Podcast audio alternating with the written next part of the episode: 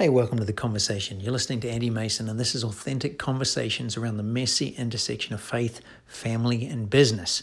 And we're doing this to really connect, train, activate you and your partnership with God at work and engagement in the well being of the city that you serve.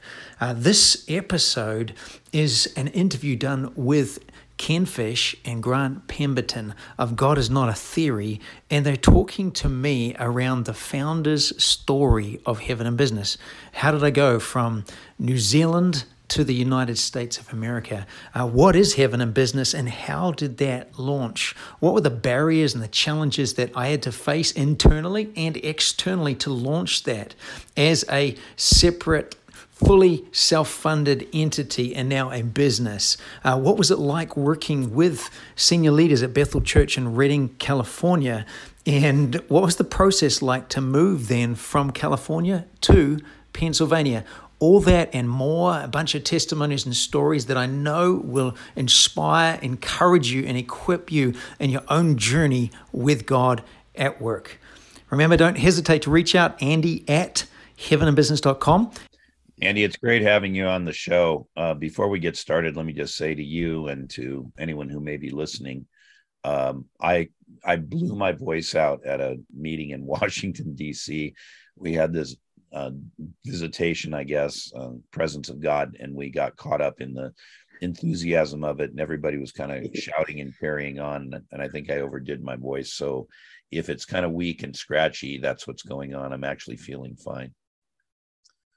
So, um, Andy, let's uh, let's get you introduced to all of our friends that that follow this podcast. Um, everybody will immediately notice that you have a funny accent.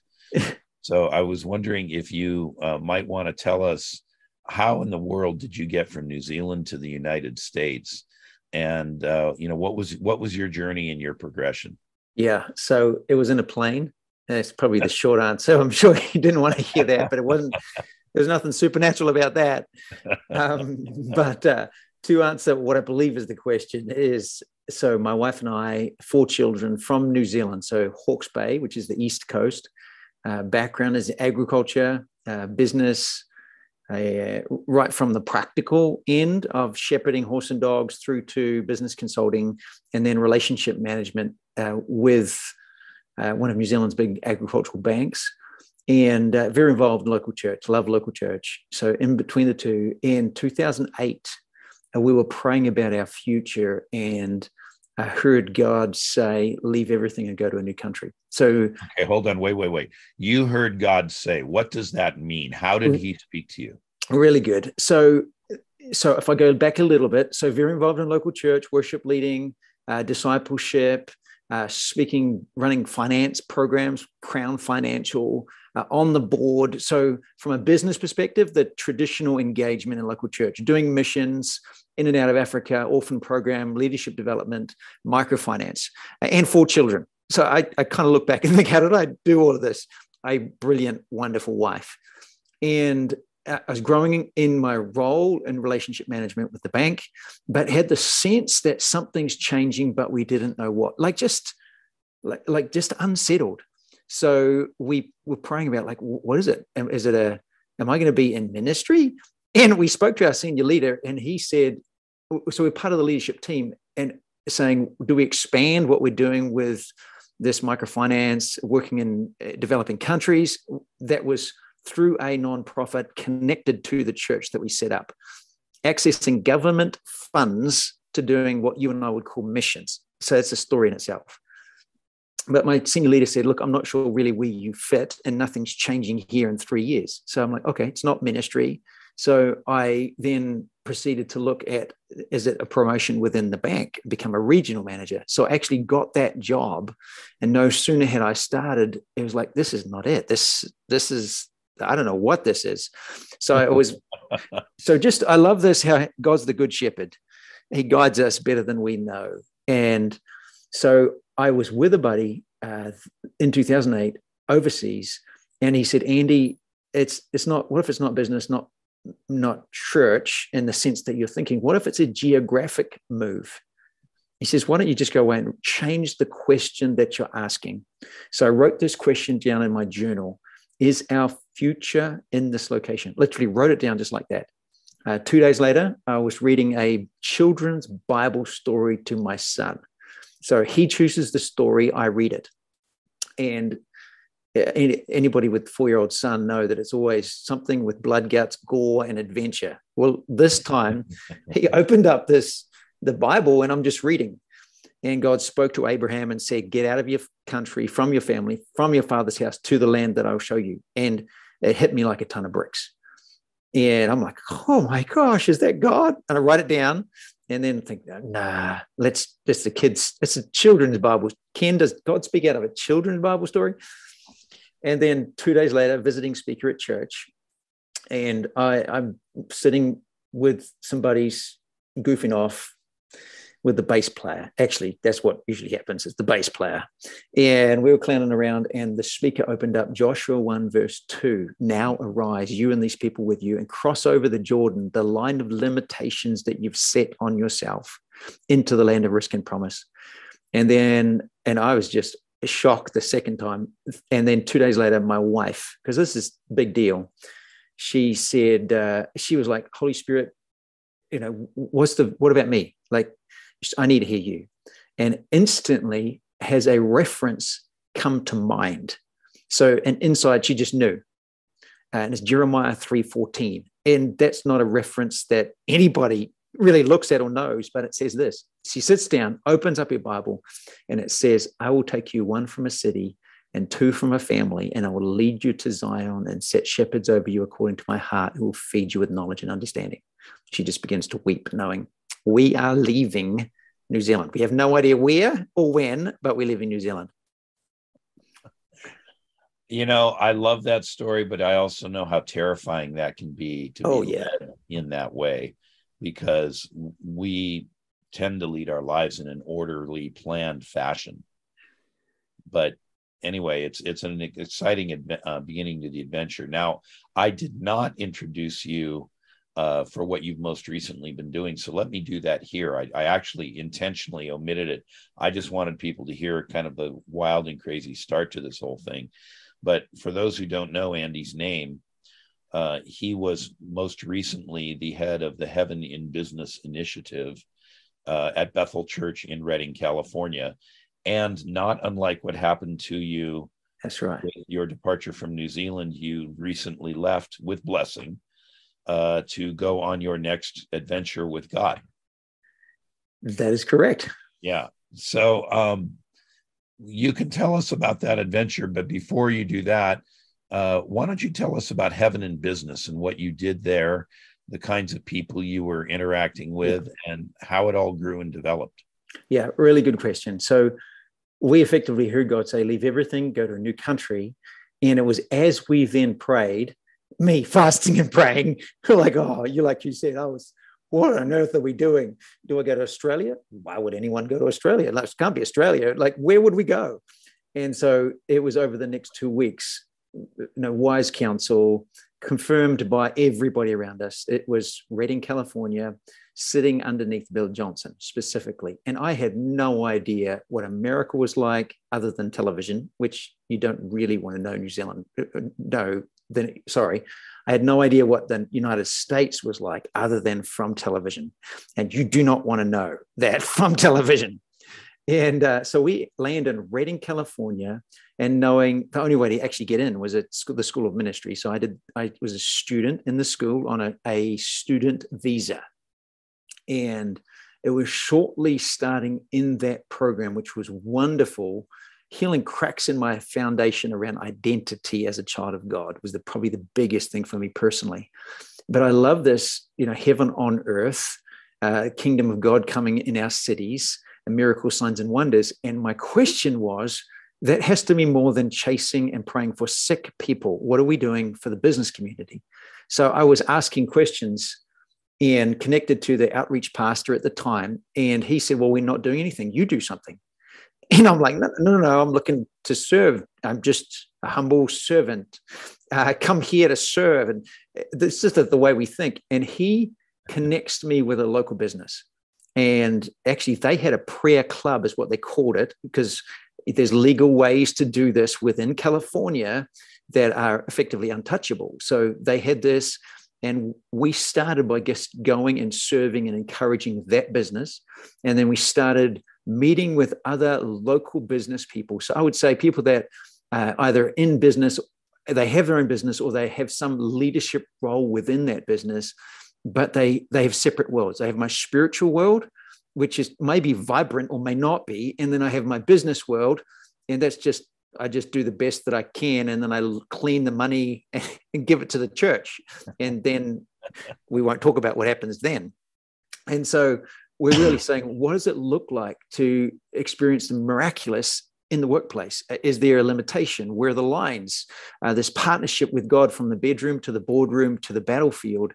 Everything I read in the Bible, everything I know to be true, and more than that, it's if Jesus came for us to be fully alive, if creation really is good, as what he said, then how do what that means our city's fully alive. That means the economic engine of our city. That means the business community. So, what are we, the collective church, doing to equip, train, activate the business community in partnering with God and walking with God in and through their businesses and seeing kingdom come in that space? And that was really the question and the journey that kind of gradually grew into what we now call heaven and business? Well, it's an important question because, you know, anybody who's thinking about the language of the seven mountains or anybody who understands the creation mandate knows that um, there's more to the earth than just the religious sphere, yeah. as important as that is. And so for you to be doing that i mean you you had a background that was suitable to it given your own background. Yes.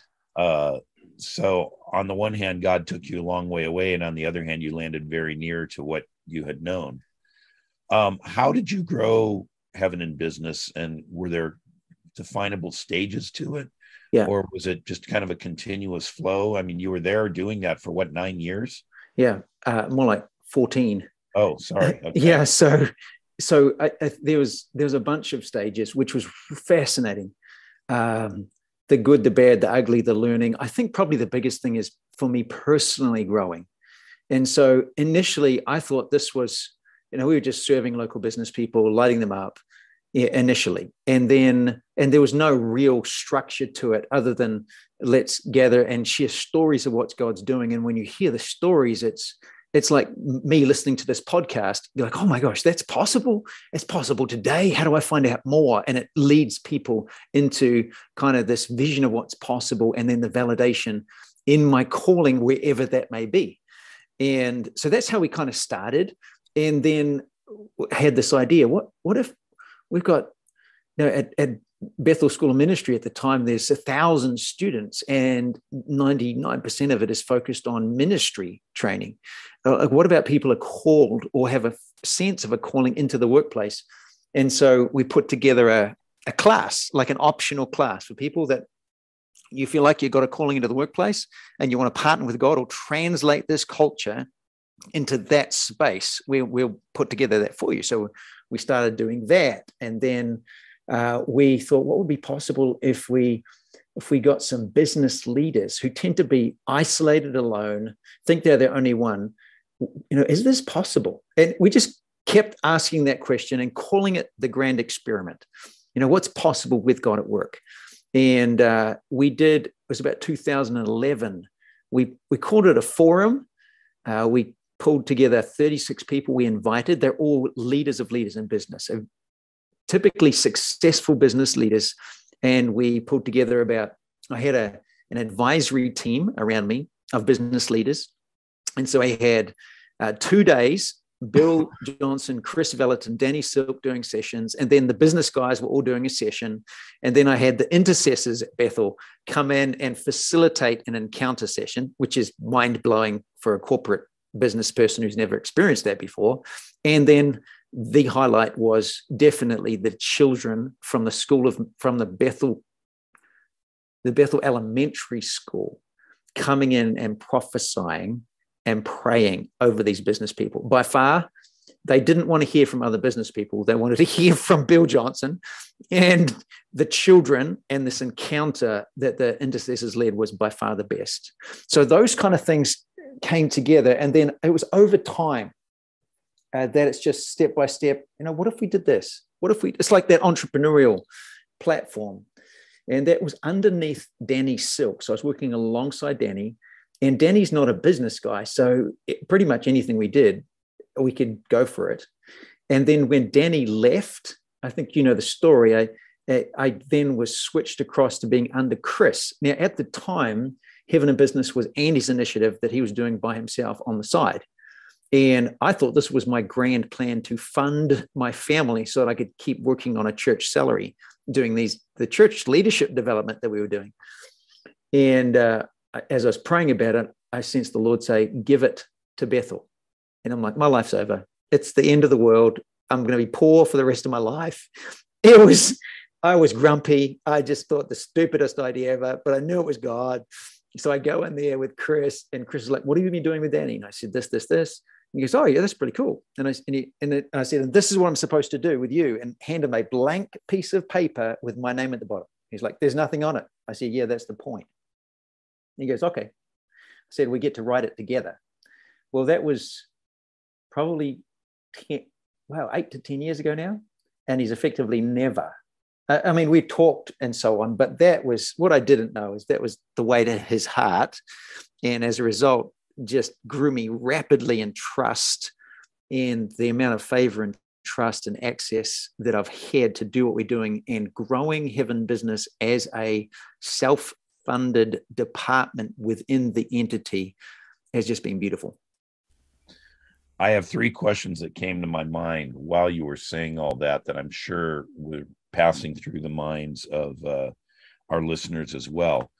And then we'll pick up with okay, now you're partnered with Kris Vallotton. But before we get to that, um, so what was your biggest challenge in getting Heaven in Business up and running? The biggest challenge was Andy. Andy, that's me. That's believing that I could actually do this, that people would want to do this, um, that it, it was it, that was the biggest challenge is is my own beliefs and barriers and uh, kind of wanting to hide uh, wanting someone more spiritual to do this than me. And i'm looking around for someone and it's if you've ever seen the movie hook and there's a guy on it called smee and smee's hook's captain hook's right hand man. And uh, captain hook says go and get my hook. And it's like get smee and he's running around. Where's Smee? Where's Smee? And finally, he's like, "Oh, Smee's me." I think that is the biggest thing, and that's the thing I see probably most often is that we're looking for someone else. We're looking to outsource my authority, my spirituality. Someone else tell me what to do, and God's like, "Hey, buddy, it's you. Would you embrace the call of God on your life and step into it? Because nothing's really going to happen until you do."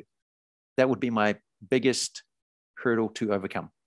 So actually, that feeds right into my second question. And I didn't, I mean, just for our listeners, I, Andy and I didn't stage this. There's no uh, like, you know, collaboration in advance.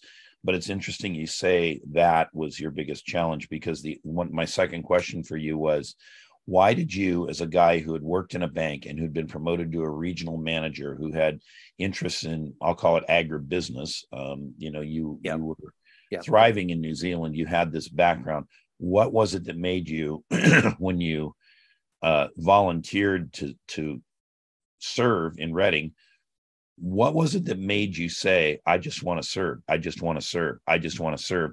And they kept saying, "Well, you need to start this initiative for business people, and you need to be you need to be leading this." What was it that caused your mentality to shift from that of a leader, somebody who takes initiative, somebody who guides and directs others, um, to somebody who is willing to step back and be more i don't know what i want to say um, passive or play second fiddle yeah. or yeah. you know whatever that it, on the one hand I, I think i know some of the reasons behind it but if you think of things the way most people do um, some would say that would have been a huge step backward why would you take such a demotion yeah. at least in role even though you're, you're in quote unquote a completely different industry yeah, really good question. And I'm sure this will be a lot more that we could talk about. Uh, but I think the core of it, believing lies, uh, believing lies that Uh, it's how low can I go? It's all about serving. That when you get saved, you bring your gift and you lay it at the feet of the apostles and the prophets, and you wait to be told what to do, not recognizing that uh, stay in the calling in which you're called. And I mean, fast forward to today, uh, like I'm still getting a revelation of this, and I, I I'm grateful for that because I'm not just running with it. It's coming out of a, a personal revelation I can get to walk through others, but more recently, it was in the book of Titus, is I have sent you to set in order what is lacking and appoint leaders in every place. And that's Titus 1 5. and then I sense the Lord say, go back and, and look at all of those books of Paul. And it's the first few verses I, Paul, called by God, uh, not appointed by man, again and again and again and again and again. And there is something about us wanting and waiting for the validation of man or the calling of man or the appointing of man, not recognizing it is God who calls us. And that we have still got this clergy and laity, and we're looking for the. I'm looking for. Will you be my? Will you be, be my father, Ken? Will you be my father? Will you be my priest? And God's saying, I want to walk with you and not to outsource that to someone else. So I'd say it's religious intimidation, it's believing lies, um, it's avoiding responsibility, it could be being lazy. It, it, there's a whole heap of things. And, and that we have separated, we've still got lines between the what the church is and what secular is and what spiritual is. So when you when you throw those things out like intimidation, believing lies and so forth, these sound to me like very personal issues. This is my problem. This is internal to my world. Um, I need to sort me out. Do you think there is also in the wider in the wider church? Do you think there is perhaps a culture Absolutely. that institutionally, organizationally is fostering something where people are I, I don't know quite how to say it because I don't want to say they're being held back. I guess in some cases they could be, but that's not really where I want to go with this question. Yeah. It's more, do you think they're somehow um, they're not encouraged to exert leadership? They're not encouraged to step forward, and that's pretty much exactly what you were being encouraged to do. Yeah. As you were starting this up, and in a sense, then you were being how do i want to say this you were being forced into an entrepreneurial role correct and just want to really state clearly this is something so it wasn't it wasn't bill johnson or Kris Vallotton holding me back i mean bill right. johnson has said publicly andy i've dreamed of doing this for years i haven't known how to do it you're doing it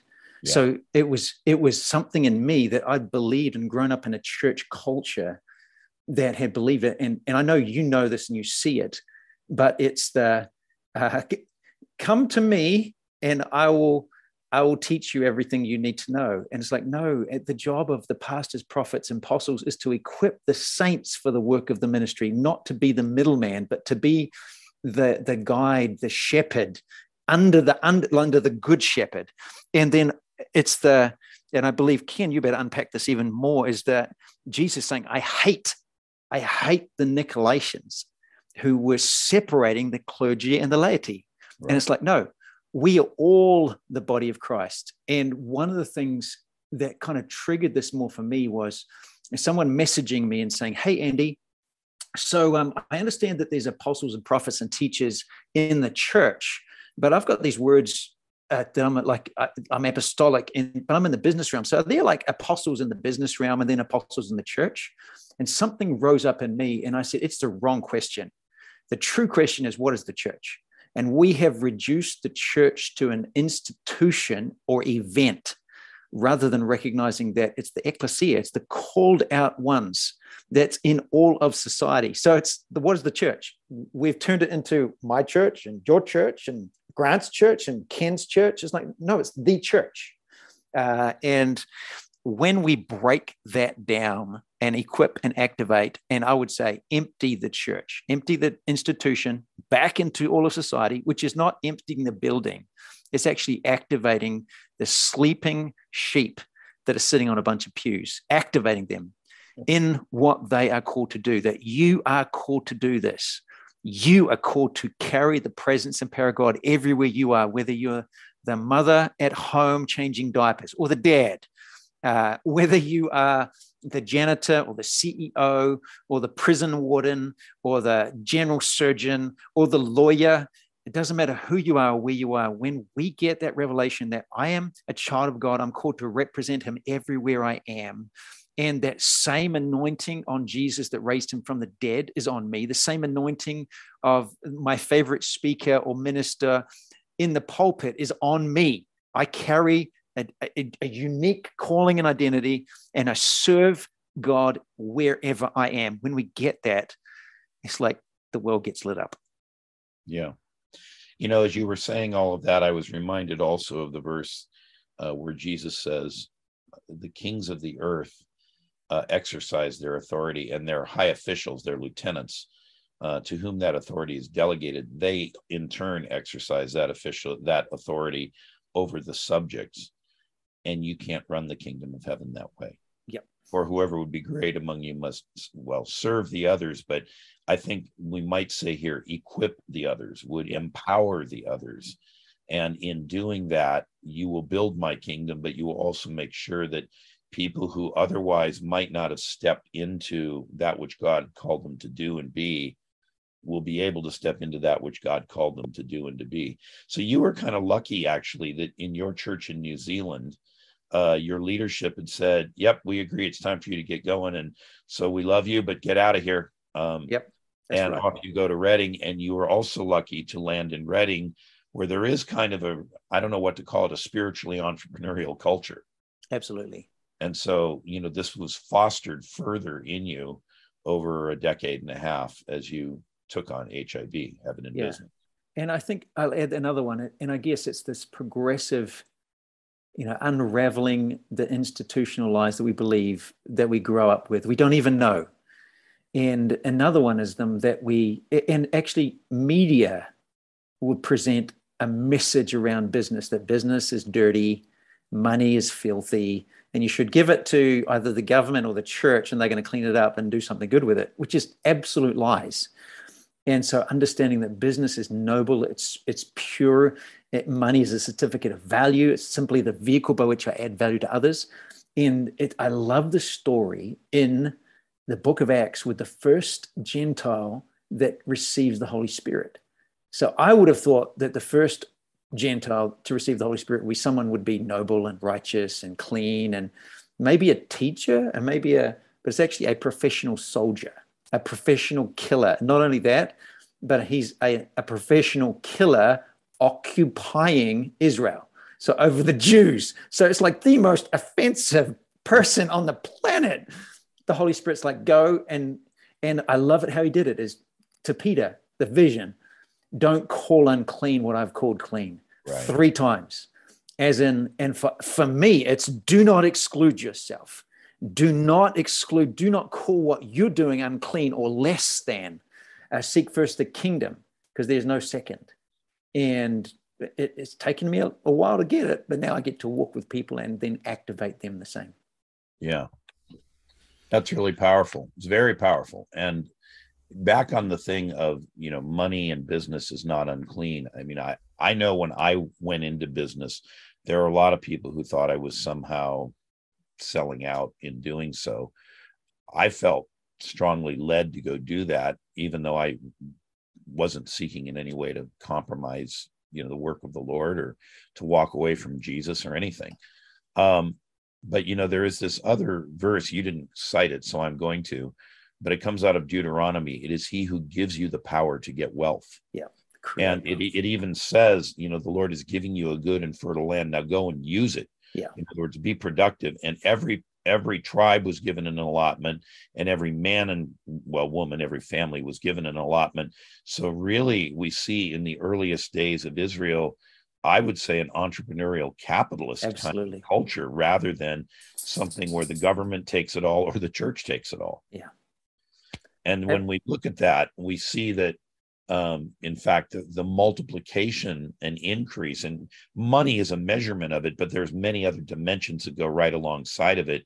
It's your family it's your legacy it's whatever you become expert at. If you're a craftsman you become the best whatever metal worker or leather worker if you're a computer programmer in today's society you become expert at that. If you're if you're a scientist you do that. But uh, you know this is really the kind of initiative and creativity that that we need to be fostering more Absolutely. Absolutely. So, um, all right, I had said I had three questions. So my third one is uh, you come out of a world that's both small and larger business because you had the bank on the one side and your own family enterprise on the other. As you started launching Heaven in Business, did you have any differential experiences as you moved among, say, small business type entrepreneurs with maybe a few employees. Maybe they were sole proprietors, so maybe it was just one employee. Uh, particularly in Redding, which is not a town with a lot of big business in it. Yeah. Um, versus when you started dealing with people who were, you know, captains of industry. Now, be, just so our listeners know, uh, before the podcast began, uh, we were talking offline about this gathering of uh, people that Andy's working with that includes some very senior leaders of very large, well-known enterprises in yeah. the United States. So, how do you how do, what are the similarities and differences between those two groups? How do you bridge that, and how do you minister to people in both settings? Uh, really good. I mean, and I would call it, it I think I think I'm continuing to grow in this. That would probably be the first thing I'd say. Is uh, I we had a business show up. The the executive assistant for this company came through the school of ministry, took the book I wrote, God with Your Work, gave it to her boss. And the next thing, the boss and his team flew into Redding in their 747 and landed not to meet with me, but to meet with the executive assistant because the executive assistant had such an impact on that executive team. Like they noticed the difference in her. So they said, What is it about you? They came, I got to meet them. And then they invited me to an executive retreat of theirs. And it just happened to be global. And I mean, that would blew my mind. And so your question was, Is there any difference? So what I saw happen is four executives, global company, uh, three of them saved, one unsaved. By the third day, the unsaved guy is washing the feet and blessing the others. It mm. was surreal. It was unbelievable what I saw happen right before us as we prophesied, prayed, shrewd God. I mean, I think that's the secret for me is just follow the voice of God. Matthew 4 4, don't live by the business plan alone, by the strategy alone, by the bank balance alone, but live by what you're hearing God say. So, what did they need? They needed to hear the voice of God and be encouraged in that. And then we talk through business strategy, which is my gifting as a business consultant, through to the small scale businesses. They tend to be so consumed and overwhelmed with the day to day that they don't stop to get their head out of the sand and realize, oh, God's with me in this. It's actually the same need. Uh, it just tends to be the smaller scale will say, oh, when I get bigger, then I'll start to pay attention. So they tend to be just focused on survival. And then once they're up and running, then they start to lift their heads and look around, which is why the majority of our clients and customers are probably age 35 to 44 and above, because they've been at the game. They now actually realized, oh, I'm a Christian business person. I've been working hard and and I've got results, but where's where's the evidence of more than this. Like there's got to be more than just working hard and growing and being favor and feeding my family. Like anybody can do this. Where's where's the evidence of a supernatural God with me at work? Huh. Interesting. So people, would it be fair to say that are in uh, the workplace uh, sometimes feel as though they're detached from God and they're lonely for God? Absolutely. Or they're completely ignorant of it, ignorant of the, any possibility of connection with God in my workplace. It's my I do my quiet time. I punch my card on Sunday and uh, swipe my card or text to give on Sunday. I do my I've done my Christian thing, but this is work and this is my ability and what I do. It's back in the garden. It's I will. And the difference that I see is when people stop, slow down, and it's either I've been exposed to enough vision or I've got enough pain.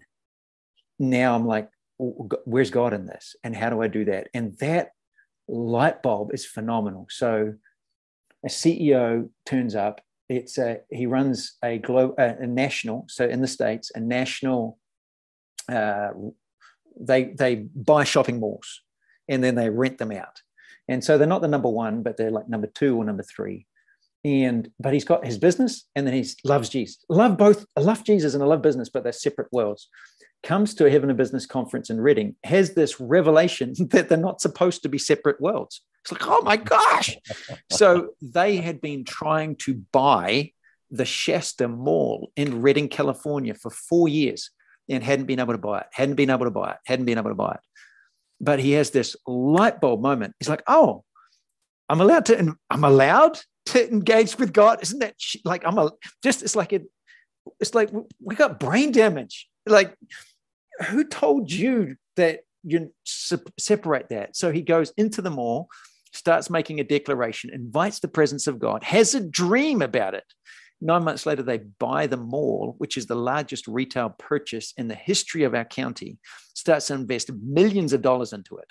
But that's not all. He then starts to walk across the businesses that they own in the States and just inviting the presence of God. Father, I just welcome you into this place, that you do more. And he saw the growth of that company add momentum like that he could not dis- so he's good at what he does but the results that he's getting, he recognizes now that this is way better than I could do. And the bonuses that he's getting is just ridiculous. And not only that, but then what happened in Redding, the mall in Redding, there was a particular organic food outlet that they wanted to bring in there. And the guys are on the plane, they're flying in, CEO and his executive team. And the executive team turned to the CEO and saying, So, what are we doing in Redding? Like, what good could come out of this place? And the CEO says, "Well, the numbers look." Well, they tell they tell the CEO the numbers look good. So, but if you don't want to go, we don't have to go here. He goes, "No, no, let's have a look." So they walk through the mall, and then they walk into the area where they were going to put that business, and then they stand on the outside with my friend who'd had this revelation, God with me at work, and he goes, "You know what? This it just feels really good. This just feels really good. Let's do it." so what I've learned is the language of the spirit in the business realm is it just feels good. Like, but it's not like it's like how do you, how do you explain that where people are walking into a, a board meeting with a 400 year old bank in Germany and people just start laughing. And why are you laughing? I don't know. It's just when you walked in the room, it just it felt good it's, it's like we carry more of the presence of God than we know. And when we start to do that intentionally and cultivate that connection with Him and cultivate ability to hear His voice, it's remarkable what starts to happen. Amazing. What a story. Wow. And I can just add well from from someone who, you know, it's interesting how much we can separate business and Christianity. I mean, I'm a pastor and I forget to pray about my business decisions or, you know, I'll, yeah. I'll get worried. I'll get in the weeds. And it's just, it's a very common, it's a common thing. And, you know, we do it in all scopes of life, you know, but it's, there's something particular about, about business. And Ken, I know we've talked about uh, this, and I, I was thinking about uh, this quote from N.T. Wright about how how gnostic we are and how we yeah, separate that's it. the spiritual and the organic. Yeah. And really how organic Christianity is. You know, and I think so much of us just have that predisposition to separate this ethereal spiritual space versus what I'm actually doing on a day-to-day thing. And so the collision of those things, man, is so powerful, but it's it's so fundamental. Yeah. And, I mean, it's even like it's hilarious because even at Bethel, even uh, Ken, I, I may have told you this. Even in that space, I've been told, "Oh, heaven and business. Oh, that's just weird." Now, that's not by anybody, that's by leaders. I'm like, hang on a moment. on. So we, we can have supernatural ministry where it's fine to roll around on the floor and but we can't translate that into business and go into the New York Stock Exchange and heal the sick and raise the raise the everything, change atmospheres. It's just like we don't even realize the dumb things that we say and how much we have unknowingly or ignorantly dumbed down everything we do outside of a church Christian event where it's socially acceptable. Well, you know, it's more than just healing people on the New York Stock Exchange. I mean, that's a thing. And, and, you know, in my own world, when I was in business, I did some of that, except I wasn't at the New York Stock Exchange, but similar concept. But I think it's also bringing God's solutions to absolutely that's the biggest situations thing. because I, I can specifically remember one boss saying to me in my annual review, he goes, I don't know where you come up with the stuff you come yeah. up with, but we get into these situations you know and this was in big business you know some of these transactions were at least hundreds of millions of dollars and often in the billions and he would say and it just wasn't obvious what to do and you would recommend something and he said you always had some new perspective and nothing you said ever went wrong yeah. He said, and you've won the confidence of all the senior management now. And so when we get jammed up, they say, What does Ken say about this? Yeah. What would and you know what it was? I would pray and ask God to show me. And sometimes I didn't, I can't even say I had a vision or an angel came or yeah. I had a dream. It was just I would pray and the Lord would, I guess, clarify my thinking because um, I don't actually think I'm that good. I mean, I'd like to think I am, but I, I don't think I am. You know, you, you you walk into a lot of these rooms and you go, I'm definitely not the smartest guy in the room here. I'm just doing my best to keep up. Yeah, I, I, I agree, and I think and I think that's where we're finding, you know, teaching business people to hear the voice of God. I don't do that. My wife does because um, she's spiritual, or it's the other way around or and my pastor does, but yeah, I don't hear the voice of God. I just do business. It's like, right. oh, are you a follower of Jesus? Yes. All my sheep hear my voice. Period. So stop it and stop discounting God and actually stop thinking that you're as good as you are, because actually it's the grace of God that enables you to do this. And so then when we teach them to hear the voice of God, they're like, oh my gosh, that's God. And then away it goes. And you know, here's another example. Business should have gone bankrupt in March uh, bankruptcy in their background, can't fund it, supposed to grow. They should have gone bankrupt, like seriously. But literally, week by week, Holy Spirit would give ideas of simple things of what to do, of who to approach, how to ask. That company just invoiced $250,000 a week, a week. And I'm just looking, shaking my head, but by the grace of God. But then, but the beauty is, we know. We know where that one came from and it's that's beautiful. And i think the moment that we start to take take the the reward I think it was us it's like a slippery slope. Right. Exactly. All right. So i want to ask a couple more things and then we'll we'll conclude here. Uh, we left off with you're now working for with Kris Vallotton or underneath him. Um, you know, people always want to know uh, what kind of insights can you gain beyond what people share from the pulpit. What did you learn uh, working with Kris? And, you know, how did he help you further in empowering you to bring you into the, the thing that you built here? Yeah, brilliant. I mean, that's a long conversation. So uh, I love love about Kris. Kris is a lead from the front, and I was with Danny Silk. Danny's a lead from the back, opposite leadership styles the thing that's phenomenal about Kris is humility. Like he will get out there and do something and then realize it's wrong. And he'd be the first one to say, I was wrong. Doesn't matter where he is, who he's with. That's profound. So learn that. The other thing is, I'm I grew up avoiding confrontation. So I realized I needed to learn that. And Kris is someone that'll just tell you straight, like just no filters. He'll just say it and then clean it up afterwards. so I said, Kris, I need to learn uh, I need to learn or grow in confrontation. Who who could I learn that from? Who would you suggest? He goes, that would be me.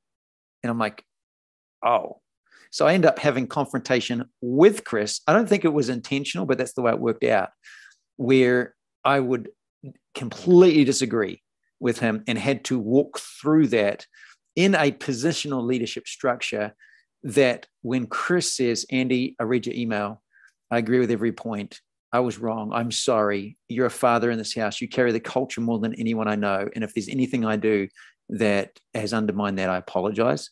So that was a like learning that from Kris and his leadership style has been a big thing for me. That's just one.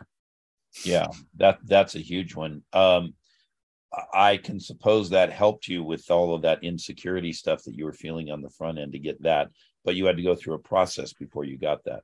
Yeah. And the and beauty is, I think that's where I've started to learn the process is beauty. It's like being okay in the process because that's what forge rather than like you click your fingers and shabba shabba. I love that.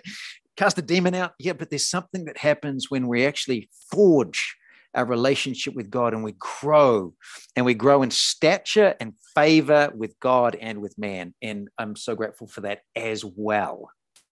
Yeah. Amen. Wow. Love that. Okay. So you leave Bethel with blessing, and you only did that earlier this year. You moved to the East Coast. Um, and you get your kid, well, one of them anyway, uh, settled in an Ivy League school. So you That's know right. you, you've raised them to be high performers high achievers uh, what prompted you to leave Redding? and uh, what do you think is going to happen with heaven in business as you are no longer under the you know the umbrella of bethel yeah so that's that's a story in itself as well and it, literally we never thought we'd leave Redding. uh, great relationship favor influence there established community from the community to the church and so on and then to our daughter comes out of a service once and says, "I think our season has finished," and it triggered this journey of going back. Oh my gosh, is this the Lord? What are you saying? And then I I go and I hear the Lord saying, "Go back and read your prophetic word from 12 months ago." And I go back and it talks about heaven and business having a red pen on the east coast, a to unlocking the cities of Boston, Philadelphia, and New York, and suddenly, I I mean, it's this whole story and it was profound. I'm like, oh my gosh, I need to talk to Kris. So I pick up the phone, call Kris. Hey, I sense the Lord calling me and expand to the East Coast, and we need to talk about how we're going to work this with Bethel, and you know, if we live there and carry on doing what we're doing. And Kris says this, Andy, you built Heaven and Business. I had very little to do with it. I can't see why Beth would hold on to it. You take it with you. and, and you've been around churches long enough to know that that, that is Jesus. and so literally we have taken heaven and business from being under a non-profit model and we've turned it into a for-profit entity. And it's where there's there's effectively so a million business people that partner with God at work and engage in the well-being of the city they serve. Two objectives. One, teach, train, minister to the crowd so that's that's a lot of what we do. There's a podcast, there's a membership community, and then we focus on the few who influence the many, which is discipleship. And so that's coaching, advising, mastermind groups, and then in between there's a whole heap of events and adventure retreats that make Ken jealous. And it's just, I'm like, I get to do this, Ken, and thank you, Jesus, for business. Yeah, for for our listeners, Andy is always sending me these pictures of being on top of a mountain somewhere or having just caught some giant fish in some river and uh, he's got you know a handful of guys or sometimes it's sometimes it's a mixed crowd but anyway uh, men and women around him and they're doing the same thing. And i'll just write back i hate you. And he's like i do this for work. Yeah. But that's Welcome not to the kingdom Ken. events and conferences and yeah. you do coaching and everything. That's just one dimension of it where i think what you're really engaged in there is is the relational building that needs to happen for all the other to work too. Correct. Yeah um so okay so you're just going to continue expanding this but you're now uh, but i mean this sort of thing isn't really specific to the east coast that you're going to continue doing this all over the country right Correct. So we just got back from Indianapolis. We're going to be in Largo next, Largo, Florida next month. We're then back in Redding doing an executive. Wait, you're not doing bone fishing, are you? What fishing? Bone fishing. I'm not sure what bone fishing is. That's a particular kind of fish in Florida. They, they catch them in clear, shallow water, and it's kind of like the sport of kings type thing. Oh, I've ne- well, obviously, um, you're doing some things that I don't know about, Ken. I so. think I need to come on that specific one. Ah, yeah, this... I'll, I'll come with the bone fishing too, as long as it's fly fishing. Yeah. So yeah, anyway, very much so you- still growing. yeah, so you're still growing, you're still holding events. Who, if people are listening to this and they want to get in touch with you, whether for business coaching for their businesses, whether to get involved in heaven in business, where do they go? How do they find you? heaveninbusiness.com. They'll find everything there. There's a weekly podcast, how, how to navigate the messy intersection of faith, family, and business. So there's a bunch of stuff. There's social media where there's teaching clips that people can watch and, and read the testimonies. It, I mean, that's what I love the most of the stories of God at work, not just here in the States, but all over the world, which is really, really fun. If you don't believe me, just believe the works. I went on one of Andy's retreats about around a year ago, maybe a little more now, but but anyway, it was last year, and it was fantastic. And uh, I'm trying to figure out how I'm going to get to the next one. Usually, the reason I don't is I'm too busy when he invites me because I've already got another commitment. But um, it was it was fantastic, and I was one of your speakers uh, at your last conference. That's right. We're still under Bethel, and I said at the end of it, it was such a great conference. I would have paid to come even if I weren't a speaker. So that's my endorsement for all of our listeners. Thank you, Ken. So anyway, um, Andy, thanks for being on the show with us. I'm super excited about this new season in life for you. Thank you. It's onward and upward, and I'll look forward to connecting with you, I suppose, on the East Coast when I'm traveling out there. Yeah, I appreciate it. Thank you, Grant. Thanks, Ken. Hey, thank, thanks, Andy. I was wondering before we go, would you be uh, willing to pray over their listeners, Oh, and especially those that are uh, probably? I just get the sensing there's a lot of like potential entrepreneurs that are listening uh, into this one, and so Yeah. um, yeah, Yeah, Father, I just thank you. Thank you that we get to do this. I thank you that you have called us, that you've chosen each one of us, that we're unique and called by you, that the same spirit that raised Jesus from the dead lives in us. That if you did not withhold your own son, will you not freely give us all things? Thank you, Holy Spirit, that you teach, that you guide, that you train, that you are, Jesus, you're the good shepherd that guides us into all truth. So we just say thank you. So if every listener right now, I just bless you to prosper. I bless you with the Spirit of God flooding you right now that you would feel His pleasure. I bless you to hear and sense His voice more than you realize. Uh, that the that the shackles that you've walked in they just get smashed off. Where you've been driving with one foot on the brake and one foot on the accelerator you just go for it knowing that god is with you more than you realize.